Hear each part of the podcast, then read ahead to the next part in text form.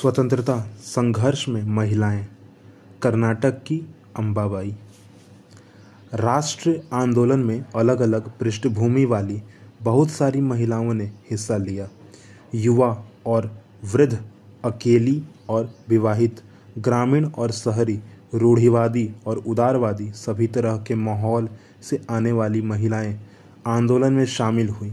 स्वतंत्रता संग्राम, महिला आंदोलन और स्वयं उनके लिए भी यह हिस्सेदारी बहुत महत्वपूर्ण थी।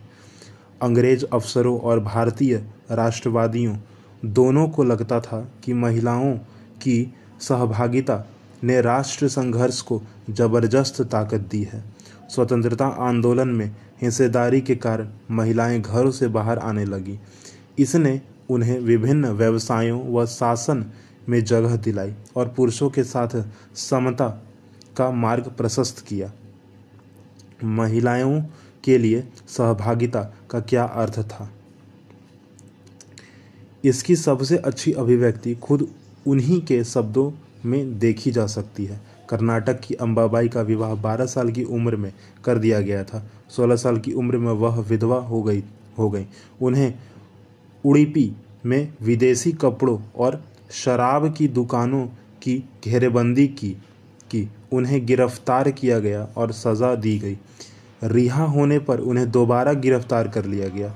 जब भी वह जेल से बाहर होती, सभाओं में भाषण देती, बुनाई कताई सिखाती और प्रभाव फेरियों का आयोजन करती अम्बाबाई उन, इन्हें अपने जीवन के सबसे सुखद क्षण मानती थी, क्योंकि ऐसे क्षणों में उन्हें एक नया मकसद और प्रतिबद्धता दिखाई देती थी।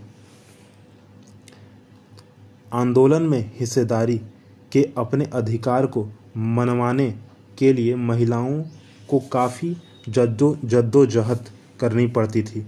उदाहरण के लिए, नमक सत्याग्रह के दौरान शुरुआत में खुद महात्मा गांधी भी महिलाओं के हिस्सेदारी के समर्थन में नहीं थे।